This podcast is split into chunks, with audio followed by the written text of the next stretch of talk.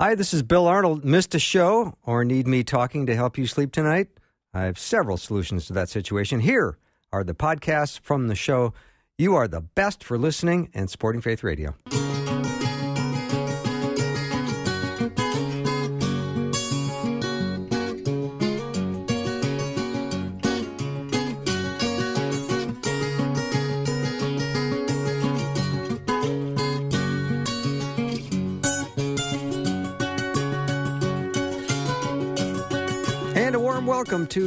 Afternoon show. I'm Bill Arnold. Today, we're going to continue with Guy Talk. So, if you've uh, just joined us the last hour, I had the power panel in place, in position, well behaved. Everyone has been doing a really wonderful job today. The power panel consists of the Toms and 007. Uh, Peter Kapsner is not joining us today, but uh, pastors Tom Brock, Tom Parrish, and Justin Jeppesen is the power squad today. Very glad to have them all here, and they've been able to uh, adjust their calendars accordingly to stay a little bit longer today, so which is good because lots more questions are still coming in. And in the second half of the hour, uh, Pastor Eric Davis will be joining me, so that'll be nice. So he- here's one, gentlemen. Let's go to Matthew chapter 5, starting in verse 13. You are the salt of the earth. But if the salt loses its saltiness, how can it be made salty again? It is no longer good for anything except to be thrown out and trampled underfoot. Please explain. Yeah, I this is a great. This is actually Sermon on the Mount. has been one of the places I've just doing a little bit more um, kind of deeper level study, just because that's what we're walking through in chapel um, at Northwestern with students. And um, I think there's a lot of different places. You know, Jesus talks about uh, salt in other places as well, but I think it, salt. Um, yeah, how does salt lose its saltiness? I think salt loses its saltiness when it fails to be distinct um, from the from the world around us. When we lose our, our distinctiveness as Christians, in other words, you know, salt is meant to like flavor food. Our presence is meant to flavor the environment um, in which we dwell, and salt is also meant to preserve. Um, it's meant to keep enter into places where there's decay, where there's corruption, um, and essentially it's, it's a kind of our defensive posture towards the forces of evil, whereas light would be more of the offensive posture uh, and uh, that we have in the world. Um, but I think saltiness and holiness um, really go hand in hand. But I, I think the the way that I like to phrase it is that our holiness ought to lead to others' wholeness. If you put it that way, to kind of a play on words. So in other words, we are called to bring out the best in people, in the same way that salt is meant to bring out the best in food. And I think uh, the last thing I'll say is I think salt loses its saltiness when it stays in the salt shaker. Uh, in other words, salt is only effective if it comes into contact with something else. So, in other words, if we are not engaging and going into the places of where there's decay, where there's corruption in the world, then we're losing our saltiness because we're meant to actually get out and touch those places um, so that we can bring the preserving, purifying, and flavoring power, I'd say, of, of God's kingdom. I think we forget that we have a mission. We're not just going to get saved to go to heaven. We have a mission right now and for all the years we're in this world, and that is to reflect the truth of Jesus Christ and what he says to the world around us. The problem is, I think a lot of us get content going to church, or we get content going to Bible study, or we get content just having our devotions at home, when in essence, Jesus is saying here, look, I didn't save you just so you could get to heaven. You're saved so that you can bring others with you.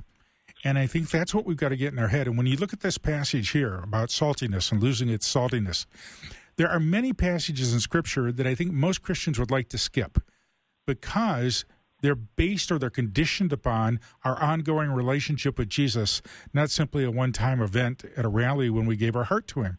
So it's this ongoing relationship that's critical. And if we walk in that and live that out, even with errors, because we can repent in that, that's well and good. But it's when we think, oh, it's all done now. I'm going to heaven. I've got my ticket. I don't have to worry about anything. And then go out and live our life as though we don't even know who he is. And I see too much of that. As my son said, who lives in Texas, he said, Dad, everybody in Texas is born again. I said, What do you mean everybody in Texas is born again? Everybody I've met has gone forward at a rally, at church, or whatever it is, but it hasn't changed the way they think, the way hmm. they behave, the way they treat their spouses, and they still kick the dog. Well, and the the only thing I would add is that verse is not an easy verse to interpret. It can have a couple different meanings. And so I would just encourage the listener, like I've done before, get a good Bible commentary, buy the ESV Study Bible, and when you come across a verse like that, that you don't know quite what he's meaning, you can look down at the bottom of the page and there's a, a, a footnote telling you two or three possibilities. There are some things in Scripture that really are, are we nobody knows exactly what it means. I'm thinking parts of Daniel, for instance, and um, but again, it's well worth your the investment to buy a either a one volume, big, thick uh, book of uh, commentary on the Bible or the ESV Study Bible. Yeah, and, and I think along with that, Tom, that's such a great point. Um, and I think here's where you know Scripture interpreting Scripture. I think we need to look at you know what what does a life that that is salty look like, so to speak. Um, and I think you look at what Jesus just got done talking about in the Sermon on the Mount was the Beatitudes. And uh, essentially, the Beatitudes it's it's about living a life marked by humility, justice, and peace. Uh, a life that is that is fully engaged with Jesus as as one's king and as their great shepherd, and following after the course of of his path and of his way of life. And so I think if we look look would encourage you to look back through the Beatitudes and in terms of just the the type of actions, the type of dispositions that Jesus is describing, and uh, if we live our life after the pattern of the Beatitudes, um, I think the the outcome of that, the the fruit of that, will be uh, a life that's marked by one that's salt and one that's light. Can I just add to that, Justin? I'm looking at it right yeah. in my Bible. And if you look at verse 10, 11, and 12, it's all talking about blessed are you, and it's about persecution. Christians right. are being persecuted for following him, for doing his mm-hmm. will. And he says ultimately in verse 12, rejoice because the prophets were also persecuted. But understand this you are the salt of the earth. Don't lose your saltiness. Don't let the world mm-hmm. drive you down to a point where you can't speak any longer. And that's what we need mm-hmm. today are Christians that are loving and outspoken and are willing to stand up no matter the cost. And, and I, yeah, I, I, just to add to that again, I think what I love about this too is that Jesus, in remembering who he's speaking to, here he's he's talking to essentially just a, a, a group of common, ordinary people in Galilee. And I think what's so amazing about this is he doesn't tell them that they're going to become salt or that they have salt or hey when i'm done with you you're going to be salt. He says that they are salt. So yes. he's affirming something in them that I, I would i would venture to guess they probably don't even know is true about themselves. And so and i think that idea he's saying this is who you are so now you know and i think that idea i think we have to you know do certain things or we have to achieve certain things. And then i reach the status of oh i'm, I'm a christian that salt. No we have the very Spirit of Christ living and dwelling in us, and uh, that he's he's calling forth, you know, who they already are, and for them to become who they already are. And I, and I think when we look at the you know the world around us today, I think the greatest problem of our world isn't the presence of you know decay and and uh, corruption it's the it's it's the absence of salt it's it's not the pervasive, pervasiveness of darkness it's the absence of light Oh, yeah. So I think you know Jesus is saying, "Hey, come. This is this this is my kingdom. This is Kingdom Life 101." And um, but I, I just love that he says, "You are salt. You are light," and just affirming in them um, what he knows to be true, even if they don't necessarily see it or believe it yet. You said that well. And when you think about it, Christians and the Christian church are the most powerful force in the world. We just can't get organized and work together. We're all doing our own individual thing when if we would actually unite together under the banner of our Lord Jesus Christ, the things that you and I complain about all the time or are worried about or we look at in our culture would end quickly with that kind of witness and, and presence. But we're too individualistic. I, well, and Tom, what you said earlier about linking saltiness with the willingness to be persecuted. Yes. I mean, in, in, in the news last week, uh, the new administration is pushing the transgender bathroom stuff, stuff and let's say you're a school administrator and you're getting the directive from on high now that you have to let a, a boy use the girl's bathroom and you've got girls that don't want uh, this boy who thinks he's a girl in the shower are you going to succumb to that or are you going to lose your job, or at least are you going to get try to get some legal protection or a lawsuit? But I think saltiness right now means not willing to lay down and play dead when God is calling you to stand up and, in a humble uh, way, fight. So I, I think the reason we've reached the point in America where craziness has taken over is because Christians have been quietly living their lives when we should be standing up for the Lord. Mm-hmm. Let me take a short break. When we come back, I'm going to bring on an extra special guest out of nowhere. Well, he's not out of nowhere, but you'll know who he is, I think, when he joins. I think you'll recognize his voice. We're not sure. We'll be right back.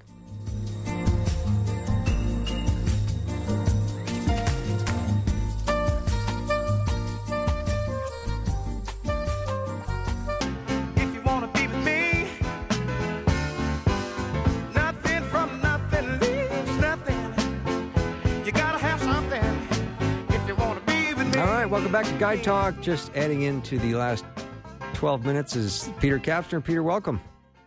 Hey, thanks, Bill. Thanks for calling. I heard that those guys were spouting quite a bit of heresy, so you needed the human council to come in here. I had to bring it back. I had to get it back in order. So thank you for joining us. it's great to be with you. Yeah. I know you're doing duty for Carmen this week, so you're doing the morning show. So you've got a lot of hours uh, here at the studio, and I appreciate uh, you taking a little time with us today.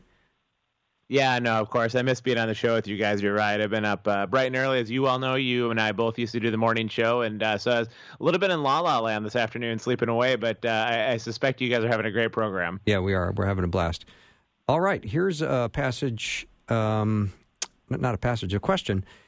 Uh, do you have people in your life who are unsaved that you spend regular time with? What is the line between reaching the lost for Christ and being careful to not be in bad company, as bad company corrupts good character? Hmm. Uh, I sure. I guess I'll go first since I. That's why we brought you on. yeah, I, I, I absolutely do. I it, for sure have people that are um, that I, that I am walking out life with that are not believers at this point. But I, I guess I would the best that I can take my cues from Jesus and, and who he spent time with around his table. I mean, he was being with people uh, of such a, a, nature that the religious leaders and religious le- uh, lead of the day thought that he was just a big sinner and publican like they were, and uh, and so I think if you begin to live the kind of life in in which the spirit is dwelling within you i think you kind of know when maybe you should get out of dodge for a bit because you're probably in a place of weakness where you don't belong in those places. But at the same time that's where we're supposed to be right? I mean jesus has come to seek and to save the lost. So who who should we be spending time with? And and i find the the company of believers be in that place of empowering and equipping us for life in the mission that we're called to, which is to do what Jesus did, which is what I just said, to seek and save the lost. So I, I, would hope that to some degree, anybody who is following Jesus also has people that are not following Jesus in their life.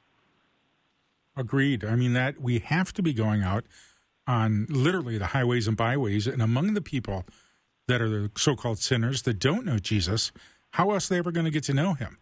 The key is you have to be able to watch, you have to look at your own maturity and you need to make yourself accountable to other Christians so that you don't get caught up in a lifestyle that that person is living in that may be harmful. But quite frankly, the best parts of my entire ministry uh, were not so much in the church on Sunday morning or in the Bible studies, although I love that. It was literally the opportunities I had with unbelievers, people that were questioning, people that were even antagonistic and atheists and agnostics. And those are some of the best times of ministry in life. And uh, praise God, some of them became Christian. Yeah, I, I think alongside of that, you know, when you look at the way, you know, Peter was talking about too, Jesus around a table, I think of the ways that Jesus sent out his disciples two by two. I think part of helping discern and maybe maybe guard against, you know, uh, maybe subtle areas of compromise that maybe you might be allured or tempted into is if you're around, you know, people that aren't following Christ, be around them with other Christians. So, you know, my, my wife and I, you know, have friends of ours that aren't that aren't followers of Christ, and we, we love spending time with them together. And not that we don't do it individually, and not that Jesus didn't have conversations or spend time with those that um, you know needed Him and and were, were lost and were you know uh, in need of a, of a Savior and a physician. But so much of His time spent with those that were lost was with His disciples. And I think that when the world can see and non Christians see the way that we are with each other and the love that we have for one another, um, that's the very thing that Jesus actually says that will validate the truth of, of who he is uh, as the Son of God. All right, here's another question from a listener. It starts off with this comment I love the guy panel. That's a nice way to start. Always thoughtful, and I always learn something new. I would like some thought about hearing from God. How do you hear God's voice? Guys, I think we've covered that a bit sometimes in the past, but I think it's one of the most common questions that we all wrestle with, right? If we believe that God is real, and if we believe what Paul says, things like in him we live and move and have our being, or what the Psalms say, where can I go from your presence? If I go to the heights of the heaven you are there to the depths of the earth you are there so if if we if we have a belief about that and that then this god who is real who is also around us and accessible then it does really bring up the question how do we be able to discern his voice? And I think one of the things we talked about, Justin, you just referenced was the idea of doing our discipleship journey and going out into the least and the lost two by two. I think that kind of idea holds in this this uh, question of hearing God's voice. I do think those nudges of the spirit um, are, are in those places where we hear without ears. But I think to confirm those things and to talk with trusted brothers and sisters about the kinds of things they're hearing because our discernment can absolutely be tinged with our personal desires and our passions and our wants and maybe what we want to hear versus what we're actually hearing. But uh, there's certainly long histories within Christian traditions that talk about the ability to discern that still small voice of God as it intersects again in our places without ears, but in the impressions of the Spirit and the nudgings of the Spirit and in the in the checkings of the community where we're accountable as well and not just going off and saying i heard something from god and everybody else better deal with it. And even though that has happened and people have abused this idea i think we have to be careful not to then throw out the entire bathwater that god doesn't speak in those nudgings uh, in the context of accountability as well. Oh of course he does and he will continue to do that but here's kind of the key. I worked uh, with the charismatic movement for a long time and wonderful people. But my experience with the charismatic movement is that everybody was hearing from the Lord every day in many cases uh, without anybody being able to back it up. And so I had to do some real research and study. And what I finally came back with and did some teaching on was simply this the primary way we hear God's voice is through His Word. That's number one. Mm-hmm. So we need to be enmeshed in the Word, and not only so we memorize it, but that it becomes our lifestyle. Secondly, we need to be enmeshed in the Christian community where we're open with our thinking and we're open with our life to brothers and sisters in Christ who will say, What are you thinking about? Or where did you get that idea from? And we work that out together. When you do those two, then you're in a much better position to hear that still small voice. But remember, there are other voices out there too. Satan's voice is out there. And the biggest problem I have is my voice, my inner voice for what I want when I want it. And that's why when I hear that still small voice, I have no problem coming to you guys and submitting that to you for you to tell me, hey, I can't find that in Scripture, or you're off, or yes, we affirm that. Yeah. Yep. Yeah. Um, and that's exactly what I was going to say. The, the, I mainly hear the voice of God when I read the Bible. Secondarily, I hear the uh, voice of God when I go to church, and yeah, the Bible talks about addressing one another in psalms and hymns and spiritual songs. So when we address one another in Christ in in Christian fellowship, I hear the voice of God. I hear the voice of God when I hear good biblical preaching. Mm-hmm. The inner stuff, the inner still small voice stuff, is just hard to discern. How do you know it's you and not, uh, you know, the devil? Or so the, the sure thing is Scripture and a good biblical church and Christians who will hold you accountable and and say, wait a minute, that's not what that verse means, or just because you had a dream doesn't mean you're supposed to move to Toledo, you know. So just I think scripture. What's wrong with Toledo? In, I grew up in Toledo. Yeah, Come on, you just, you just... Oh, you did, Tom. but, but, anyway, but, but seriously, scripture, Christian fellowship, good preaching. I don't doubt that God can give you a dream. I've had them, and I don't doubt God can do supernatural stuff because He does. But that stuff gets real subjective, and Satan, the Bible says, can appear as an angel of light. So you've got to test every vision against Scripture. Yeah, I I agree with with all that. So that's so good, and I, I you know I really I really believe God has so much more to say to us than we give him space to speak. And and I think one of the one of the rhythms that I've been um, trying to cultivate is just the the rhythm of silence. And so I, I have specific points of the day where I'm just silent before the Lord. I'll often have maybe a scripture I'll meditate on. Um, sometimes I'll journal. Um, but uh, for this is such a huge question, so many great books have been written on it, and maybe I'll just recommend one for if this listener wants to take a deeper dive. But um, uh, Dallas Willard wrote a book called Hearing God. and yeah. uh, I read that first book back when I was in college, and I, have been rereading it recently uh, again, and it's uh, so helpful, and I would highly recommend it to this listener. It's good stuff. Yep. All right, nicely done, gentlemen. I approve. Once again, here's a question. Uh, we've got limited time left, so maybe one or two can answer this. You know, it's always a very sensitive subject. Jesus talked a lot about healing the sick. I know that was part of how he was revealing himself through these miracles. Many, many people are always wondering, will God heal my sick per, uh, person in my life? And you pray and pray and pray, and sometimes he does, and sometimes he does not. Um, people struggle with understanding and reconciling those real life experiences. Any wisdom for them? God is a God of healing. He often heals us, but it's not something we can demand. And some of the TV preachers, uh, I, I remember a guy in a wheelchair saying that he went to some uh, evangelistic meeting and they told me, Pastor, if I had faith, I'd get up. And I do have faith in Christ, but I can't move. And I mean, just some of this teaching can be so off and damning, and to which we got to respond. Timothy, take a little wine for the sake of your frequent stomach ailments. Paul doesn't say, Timothy, name it and claim it. He says, take your medicine. Mm-hmm. And it says in the Old Testament, now when Elisha became ill of the illness of which he was to die. Nothing was wrong with Elisha's faith. He raised people from the dead, but he died of an illness. So I think you can have full faith in Christ and die of an illness. I have seen people healed right in front of me around the world. I know the Lord heals. I've also buried people that I prayed over for months along with others. And the conclusion I've come to is simply this the Lord heals for his own purposes, not for my relief.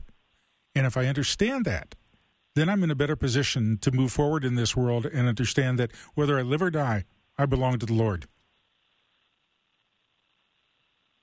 Very nice. Yeah, right. I don't have yeah, yeah, no, nothing to add there. Just I think that you guys said it so well, right? We're we're all destined to die at some point, and that's just a hard, hard, hard truth. And we long to heal our the people in our lives, but sometimes God says it's just it's just time. It's different, yeah. and the, and I get it. Yeah. So yep. I just got to run right now, gentlemen. Uh, but a nice comment uh, to the Guy Talk guys. Just want to say I really hope all your wives are aware of how fortunate they are that they have husbands who love the Lord. You're all to be respected and loved by those in your lives. Glad to be in the same family of God with you. Isn't that nice? It's very kind. Yeah. Really Thank nice. you, gentlemen, wow. so Thank much. You. That wraps up Guy Talk. We're going to take a little break. We come back. Pastor Eric Davis is going to talk about Luke chapter 11. Can hardly wait. Be right back. That's a encore presentation, by the way, of, of Pastor Eric Davis. Be right back.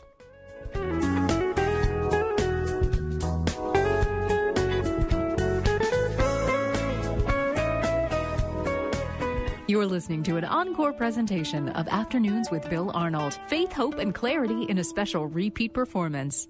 Welcome back to the show. I'm delighted to be uh, inviting back to the program Eric Davis. He's pastor from uh, Cornerstone Church in Jackson Hole, Wyoming. And he was, uh, last time he was on, he was a gigantic hit with our listeners, especially between the ages of 52 and 52 and a half. It was an overwhelming response. So I thought, we got to get him back on. Eric, welcome back. Thank you. It's a privilege to be on the show, Bill. I appreciate it. Isn't it fun to be a uh, just to be a big hit? And listeners loved you when you were on first time. Uh, well, God is gracious. No, I know. It. I know, and I tease a little bit because I think uh, we can't take ourselves too seriously in life, can we? Absolutely. We get into trouble when we do that. I know. That's one of the things I learned from you. So thanks for reminding me once again.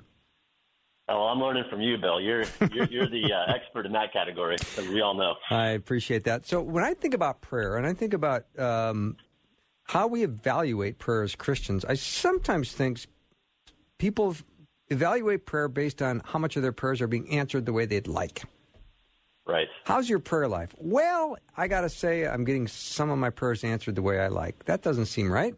Yeah, it's. Uh, I feel like every once in a while I have these little sort of prayer reformations in my life where I my my prayer life, my spiritual life, uh, I can plateau, I can feel stale, I can feel dry at times. And Luke 11 is one of those passages that uh, every time I go to it, you know, when I'm in one of those, uh, unfortunately, all too common seasons, um, it it sort of breathes new life uh, into really my not only my walk with God, but but my prayer life, which really for me is is is critical. I mean, I, I live and, and die by by prayer, and I love the passage because there's a couple things Jesus does. He, you know, we can over uh, if if you if people have struggled like me, I can overcomplicate prayer. I have to say this exact thing. I have to do it this way. It has to be at this particular time. And there is something to be said for a time that's set aside, just like if we're meeting with someone. But he, he, he kind of simplifies it and, and shoos a lot of those surface things away and, for, and, and he, he frames it in terms of a time of, of communion with our Father. And, and I love how he begins the prayer with that term, Father. Mm-hmm. You know what I mean? I, I, the Christian, the, the, Christian sort of culture thing was was very new to me. I grew up in the far, far West Coast, and a completely atheistic uh, neo-pagan culture. So I, I had no sort of cult, cultural Christian baggage when I came to the faith. And this idea that not only is God the, the creator of the universe, who made everything, we can know Him as Father, and He is eager to listen to us and to hear us and to commune with us when I first came to Christ, that was that was a, a, a profound thing to me. I pray that that that would never get old. Yeah. To me. Now, Eric, I'm I'm already fascinated by the idea that you came from the far West Coast and didn't have any yes, cultural Christian baggage, and now you're a pastor. So I I got to figure out. I got to hear that journey. Yeah. So I leave I out no details. In, uh, right. Of course. we'll keep it uh, PG rated for your uh, wonderful listeners. Of here. course. Um, you know, just I'll give you the Reader's Digest version. You know, I grew up in Western Oregon in a, in a town that's known as the Amsterdam of America, and rightly oh, wow. so. Um, and so, you know, illicit drug use and this kind of thing was a very normal thing to me. I didn't know anything else growing up. And then uh, I, I, I moved. For me, it was moving east to Wyoming. You know, most people consider it moving west. I moved out east to Wyoming uh, to take a break after I graduated from college, just to sort of sow my wild oats even more than I was, and to drag my leash even more than I was. And I had been indoctrinated with uh, the idea of Darwinian gradualism and evolution. I loved learning that uh, I was an animal and had no purpose in life, that there was purely a materialistic explanation behind uh, why I was here. That really fit my moral compass well. And uh, I came to Wyoming, and what what I intended for evil, God intended for good.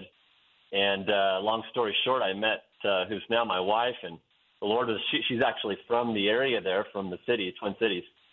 She, the Lord was drawing her. She came to faith in Christ first and started challenging me along the lines of my materialistic Darwinian worldview. And uh, I just began reading the Bible, and uh, God was so gracious. He opened my eyes and drew me to, to faith in the Lord Jesus Christ. I love it. I never get tired of these stories, Eric. Yeah, God is gracious. He was seeking after me, though I was running the opposite direction. Yeah, for sure. Yeah. So let's get back to Luke 11, where the prayer starts with Father. You understand yeah. Him now to be your heavenly Father, and then continue what you learned about uh, prayer from the, Jesus Jesus' teaching on prayer in Luke 11. Well, that, that that's really the the entry point to prayer, and we never get past that. Is that father. And, and I understand that, you know, some of my own congregation and some of the listeners here, we've had a lesson in positive experience perhaps with our earthly fathers, but God does not want us to force that upon who He is as Father. He's a Father of the fatherless. Uh, he he he is so loving, so tender. He's the perfect Father. And so when we when we think about prayer, for me, what has been so helpful is to remember He is a perfect Father. And what do we think about when we think of a perfect Father? We think of compassion. We think of providing. We think of leading. We think of loving. We think of guiding. We think of discipline as well, and always out of love and mercy and grace. Uh, and, and so when, when, when we enter into prayer, instead of thinking of prayer as this sort of stoic transaction between me and like a, cosmic vending machine in the clouds, this sort of thing that I do to check off this duty. I can feel good about myself, my spiritual discipline, and it is something that you know we should be disciplined to do. But we do it because we are having communion with the perfect Father who is God of the universe. J.I. Packer, in his excellent book, Knowing God, he says the Christian name for God is Father.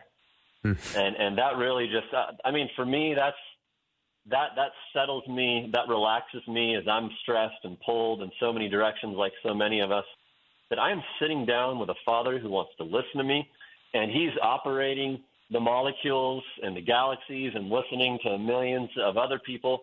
But at the same time, the Bible says, places like Psalm 139, he is fully present, fully attentive. And not only that, because he is Father, he is fully compassionate and tender.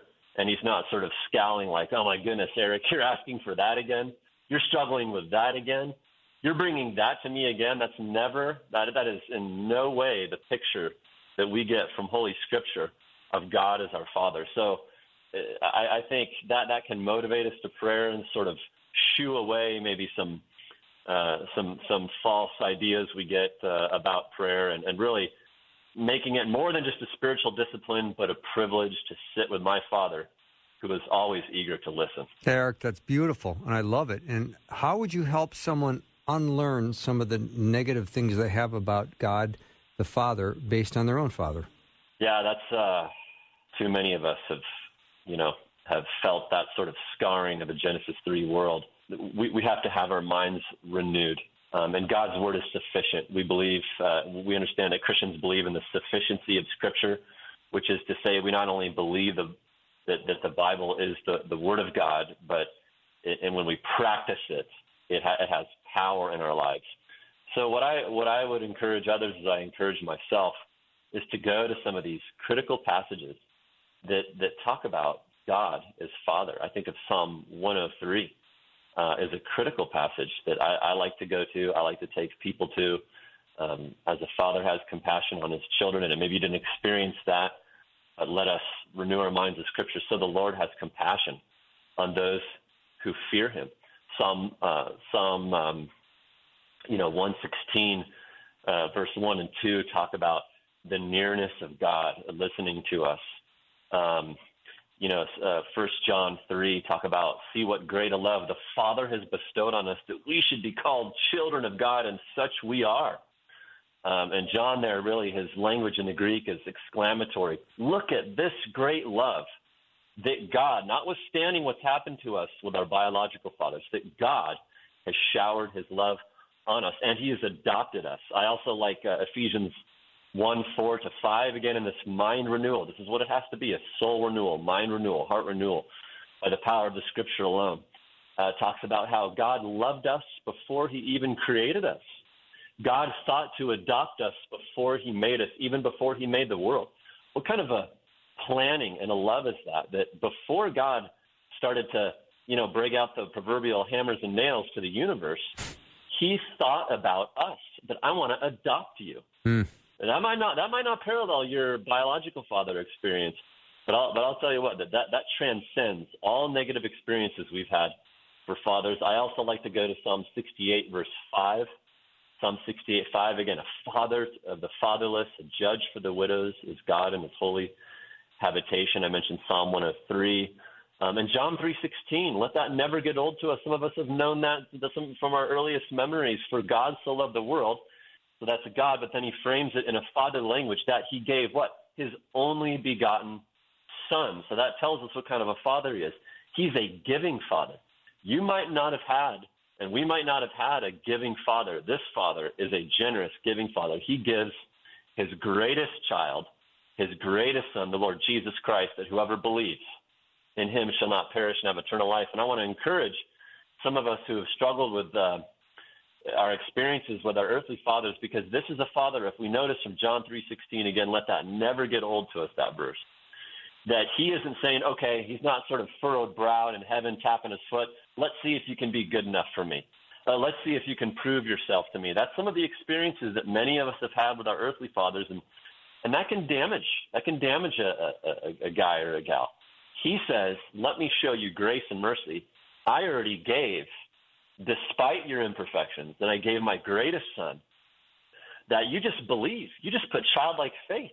You, you just trust in him and put your confidence in him. You are my child forever. And as the great crescendo in Romans 8 38 to 39 says, nothing can separate us from that love of God. Look, God the Father is never going to be known as a father who disowns any children, who sort of unadopts.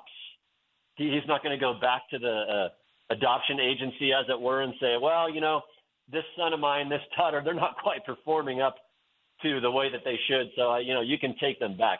That will never happen. That will never happen with one of God's children because, because why? What was the price of adoption that was paid? The Lord Jesus Christ. God, God accomplished our adoption. God paid for our adoption. So we're not gonna we're not gonna be able to get some refund here by anything we do, and that is, to me, Bill, that is so motivating, so encouraging, not only to those who have struggled tragically with less than ideal experiences with biological fathers, but it helps my prayer life. As uh, I find it's something we can all struggle with at times. It motivates me to go before my Father and just to be able to be super honest, transparent. He knows, and not only does he know, he loves. I love uh, nice, long, coherent thoughts, and you just gave us one. I love it. But I'm going to take a little break, and when we come back, we're going to continue our conversation. Uh, Pastor Eric Davis from Cornerstone Church in Jackson Hole, Wyoming. We'll be right back.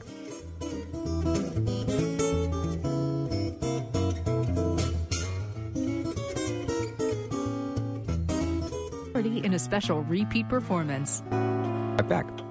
Welcome back to the show. I'm Eric Davis on the studio line. He is from Cornerstone Church in Jackson Hole, Wyoming. We're talking about the privilege of prayer, and that's uh, really based out of Luke chapter 11. And I just want to go back there one more time, if I can, Eric, and look at Luke 11. And when I see how it starts with, um, you know, Father, hallowed be your name. And Jesus is giving us this as a model for prayer, or is it a prayer you like to say in its entirety, word for word? Great question. Or both. Um, yeah, so it's, uh, I think from my study of the passage, uh, both Luke 11 and the parallel from the Sermon on the Mount in Matthew 6, I, I believe it's sort of both. Okay. Um, I want to qualify that, though. Uh, I don't think he is giving us a rote formula in the sense of you must say these exact words, you know, uh, or or sorry, blocked field goal. You know, your prayer is going to hit the uprights of heaven, right? And uh, doesn't count. You know what I mean? Um, I, I don't I don't see that. Jesus is is giving us uh, sort of a, a launch pad. You, you, you can pray those things certainly, and I think those you can say the exact words I should say, and those are great things to say because they're they're packed full of meaning. I think what Jesus is is giving us here is not so much words to recite, but an idea or a general format to follow. Um, it's, a, it's sort of like a, it, we, I think we can think of it as training wheels, a guide to prayer, a, mm-hmm. a, a, format to launch us to greater prayers. You know, Father, uh, the identifying with the compassion and the mercy of God, and then hallowed be your name is sort of just a, a fancy English word for uh, God. I want your name to be holy and known as holy you know, and then he goes down the list, may your kingdom come. This is a format that we see in a lot of the Old Testament prayers. Now, what's interesting if we get too caught up in, you know, well, I need to recite this verbatim or it doesn't count. Interestingly, in the rest of the New Testament, epistles and the Gospels and such, we don't see anybody praying this exact prayer, though there are many prayers throughout uh, the New Testament and almost all the epistle Paul, epistles Paul has prayers. In the book of Acts, we have several prayers. Acts 4, the church praying together, Acts 5 as well. Never do they recite these exact words. That's not to say that they're throwing Jesus' teaching by the wayside, uh, quite the contrary. Again, it's a launch pad, or I think a, a training wheels to guide us into praying these sort of concepts as we have fellowship with our Father. Mm-hmm. And I sometimes like to say, I would love to quote a piece of scripture that I have memorized. Would you mind? People go, yeah. Then you just hit them with, Father, hallowed be your name, your kingdom Absolutely. come. And they start to go, wait a minute, I know that too. yeah. Exactly. And it's nice to point them right to Scripture to go, that's right out of God's Word. And I'm a big fan of memorizing anything in God's Word. I'm right there with you. Psalm 119:11 says, "Your word I have treasured in my heart, that I might not sin against you." So that that treasuring up God's word in our heart, as you know, just really has a, a wonderful sanctifying effect. I struggle. Uh, sometimes, to my shame, Bill, I, I, I don't want to pray. I, I'm thinking oh, I have too much to do, and you know, I don't always see like this tangible product when I'm done praying, as if I go out and do a project in the yard or you know build something. I can see, oh, I did something, and kind of gives me this instant gratification. So I, I struggle at various various times uh, with my prayer life, unfortunately. I, th- I think, Eric, if I try to do plea bargaining with God, praying is a little bit more tiresome. But if I just go and worship Him in prayer, exactly, and trusting Him for the outcome. That's a lot easier. Excellent point. Yeah, yeah that, that's a great advice. Oh, I'm going to steal that from my oh, congregation. Oh, please if you do. Don't mind. No, please do. And then when I think about Paul, when you just mentioned Paul, you know, at the end of his life, he said, you know, I'm the chief of all sinners. Now, I don't know if there's hyperbole being used in Scripture. I don't know if you would say, what was Paul trying to say? That he is the worst of all sinners? Yeah, that's a, that's a great question. And certainly there is hyperbole used uh, because Scripture is a human book as well as a divine book, meaning God used, you know, human instruments, uh, human authors um, when he inspired his word. But it seems to me in Paul's mind that he really is. You know, I I I don't think that necessarily if you know if if you had this list of humanity, however many billions of people have ever existed, that Paul would necessarily say, well, I'm I'm top there on how many sins and the gravity of the sins and all that.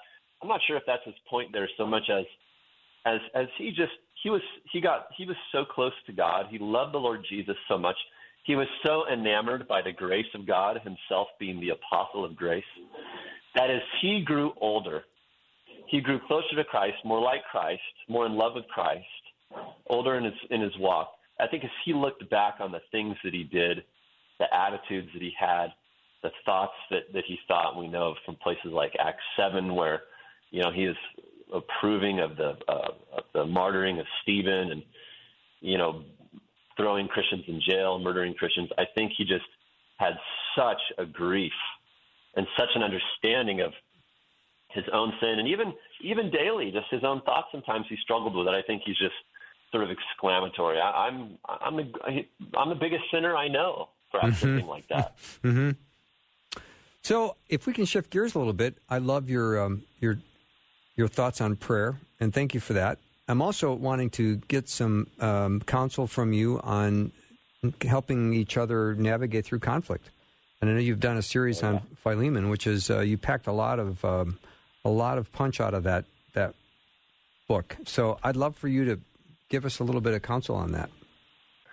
Well, Philemon is is an excellent book. I, I uh, finished preaching by God's grace the Gospel of Matthew. Took about six and a half years, and I wanted to give the congregation a little break and do something where we could see the the, the light at the end of the tunnel. And you know, the, the Philemon is a fascinating book. I personally have underestimated the power and the and the helpfulness of it, uh, especially in conflict, because I just am less familiar with it. I, I was, but we the book of Philemon is is really about there's there's a, a, a significant conflict, a significant potential for resentment, fractured relationship, bitterness, uh, where you have you have the Apostle Paul who's in jail in Rome. It's a brief context here. Uh, Philemon had been saved and came to Christ under Paul's ministry. He had a slave, which was very common in, in first century Roman Empire. Slavery then a little bit different than as we think of the transatlantic slavery. And Onesimus was not yet a believer, and yet he was a he was a, a slave under Philemon. He flees, and, and runaway slaves were considered criminals in the Roman Empire steals probably a bunch of money from Philemon, runs about a thousand miles away from where Philemon lived in Colossae, goes to Rome to just to get lost in the biggest city in the empire.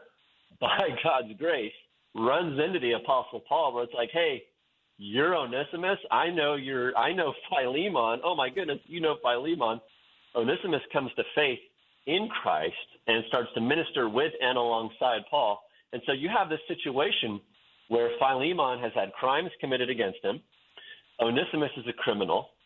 You have there was a church in Philemon's house. They knew about the situation and with Philemon's family. Paul wants Paul is getting blessed by Onesimus's uh, ministry to him, but he realizes I have to send him back because that's what's right to reconcile. So a lot of potential fear, not only you can imagine from Onesimus and not wanting to go, I don't know if I want to go back. That is such a hard situation. And in Philemon also, you know, that guy wronged me. I mean, that, that, that's felt. And so Paul has a situation where he is skillfully navigating this relational hazard. And there are some wonderful principles we can pull out of there um, uh, uh from from Paul's just skillful mm-hmm. uh, uh, navigating through these these these hazards and and and very, some some principles that were very helpful to me. Very basic things like Paul doesn't dance around the issue. He speaks directly to Philemon. You know, he doesn't sort of have this has have this passive aggressive. He speaks very gently to him. He speaks very truthfully to him, very lovingly to him. They speak directly. That's so important. I know sometimes in conflict, as I, as I do some counseling, people don't always do that. Maybe they'll, you know, a Facebook message or a text or through the grapevine, and that a hundred times out of a hundred, that does not help resolve conflict. Um, he also, uh, Paul, he, he appeals with humble love to Philemon to resolve the conflict instead of asserting his rights. You know, he says, "Hey, I, I have enough confidence in Christ in verse eight or boldness to I, I could really command you to do what the Bible says, but you know what? I'm going to appeal to you in love. You, I know you want to to do what's right. You want to to receive this brother and, and forgive him. And I think that principle from 1 Corinthians 13 of love believes the best. Love gives people the benefit of the doubt instead of making these assumptions, these these these prejudgments, and saying, you know what, yeah, that might have happened in the in the past, but let's wipe the slate, give people uh, an opportunity here. Let's let's think about the body of Christ. Let's get our eyes off of what I want and my rights, and I was wronged. Yes, you were wronged. But 1 Corinthians 6 7 says, hey, in the body of Christ, let's rather be wronged. We have the freedom to do that than allowing these things to fester.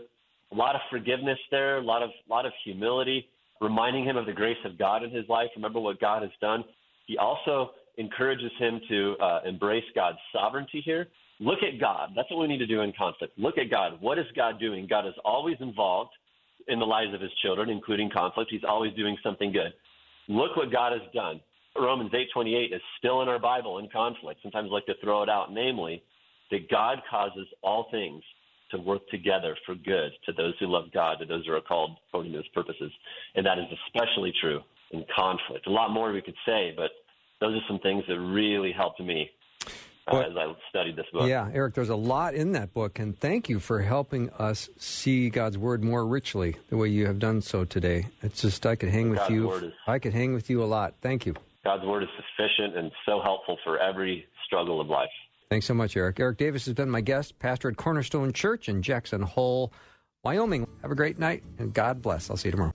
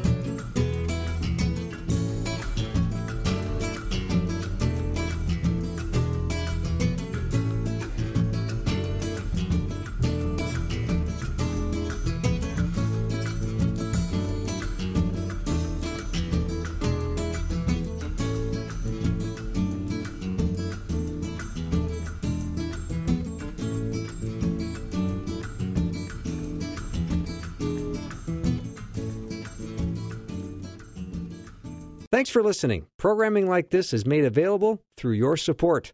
Information available at myfaithradio.com.